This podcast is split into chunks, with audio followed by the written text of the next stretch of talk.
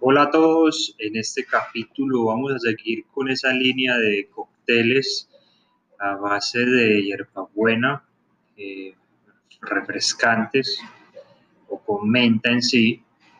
Eh, en este caso vamos a hablar de un clásico que se llama Mint Julep, perteneciente obviamente a la familia Julep. Eh, en este caso el autor nos comenta que este cóctel dulce y refrescante elaborado a base de bourbon es típico del sur de los Estados Unidos y se relaciona con la ciudad de Nueva Orleans, con gran tradición coctelera y donde se celebra cada año The Tales of Cocktail, uno de los grandes acontecimientos del sector a nivel mundial. La receta del Mint Julep se remonta a principios del siglo XIX, aunque en términos julep es mucho más antiguo, originario de Arabia, designa una bebida dulce, a menudo medicinal.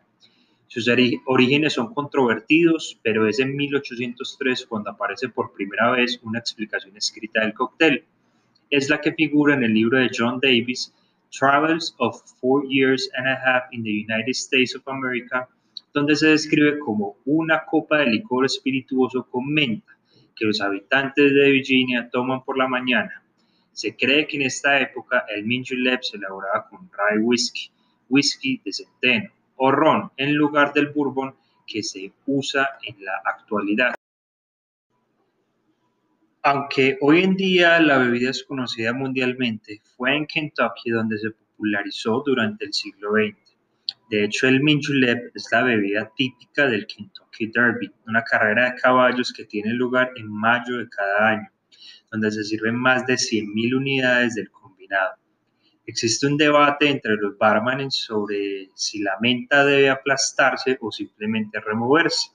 Ello depende de si se quiere un sabor a menta más pronunciado, se deberá entonces aplastar, o más ligero, simplemente se remueve. Si escogemos la variante machacada, hay que tener cuidado ya que la menta puede soltar jugos amargos. Eso sí, siempre dejaremos una ramita de menta para la decoración, para así captar el sabor y el aroma a través de la nariz.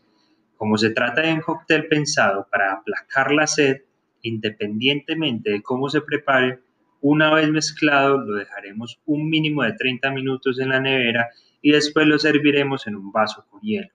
Hay que sorber lentamente para que el hielo se vaya derritiendo a medida que lo bebemos y así conseguir una bebida larga. En la actualidad, el término julep se utiliza para designar todas las bebidas que contengan un aguardiente de base, menta y azúcar.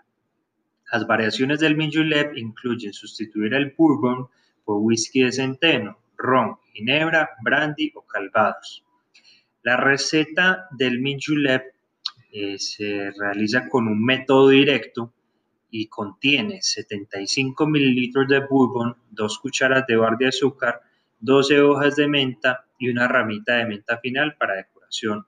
El proceso en sí es poner la menta y el azúcar en un vaso highball y se machaca.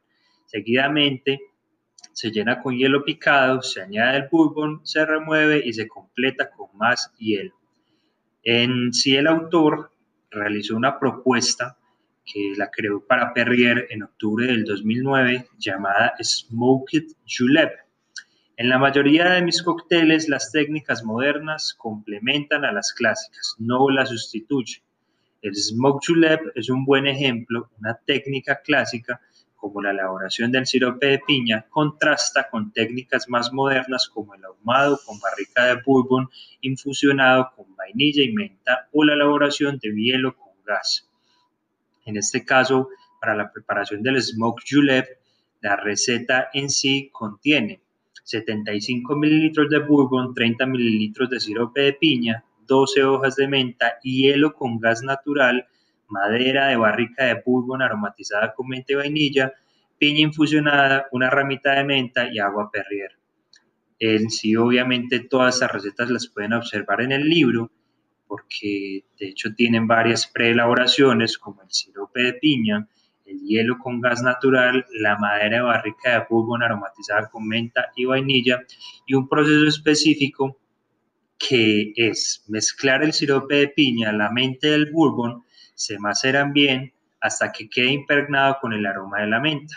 Posteriormente se añade el hielo con gas sin prensarlo mucho para dejar huecos donde se ubicará parte del humo de barrica de bourbon con vainilla y menta que se introduce con la ayuda de un ahumador.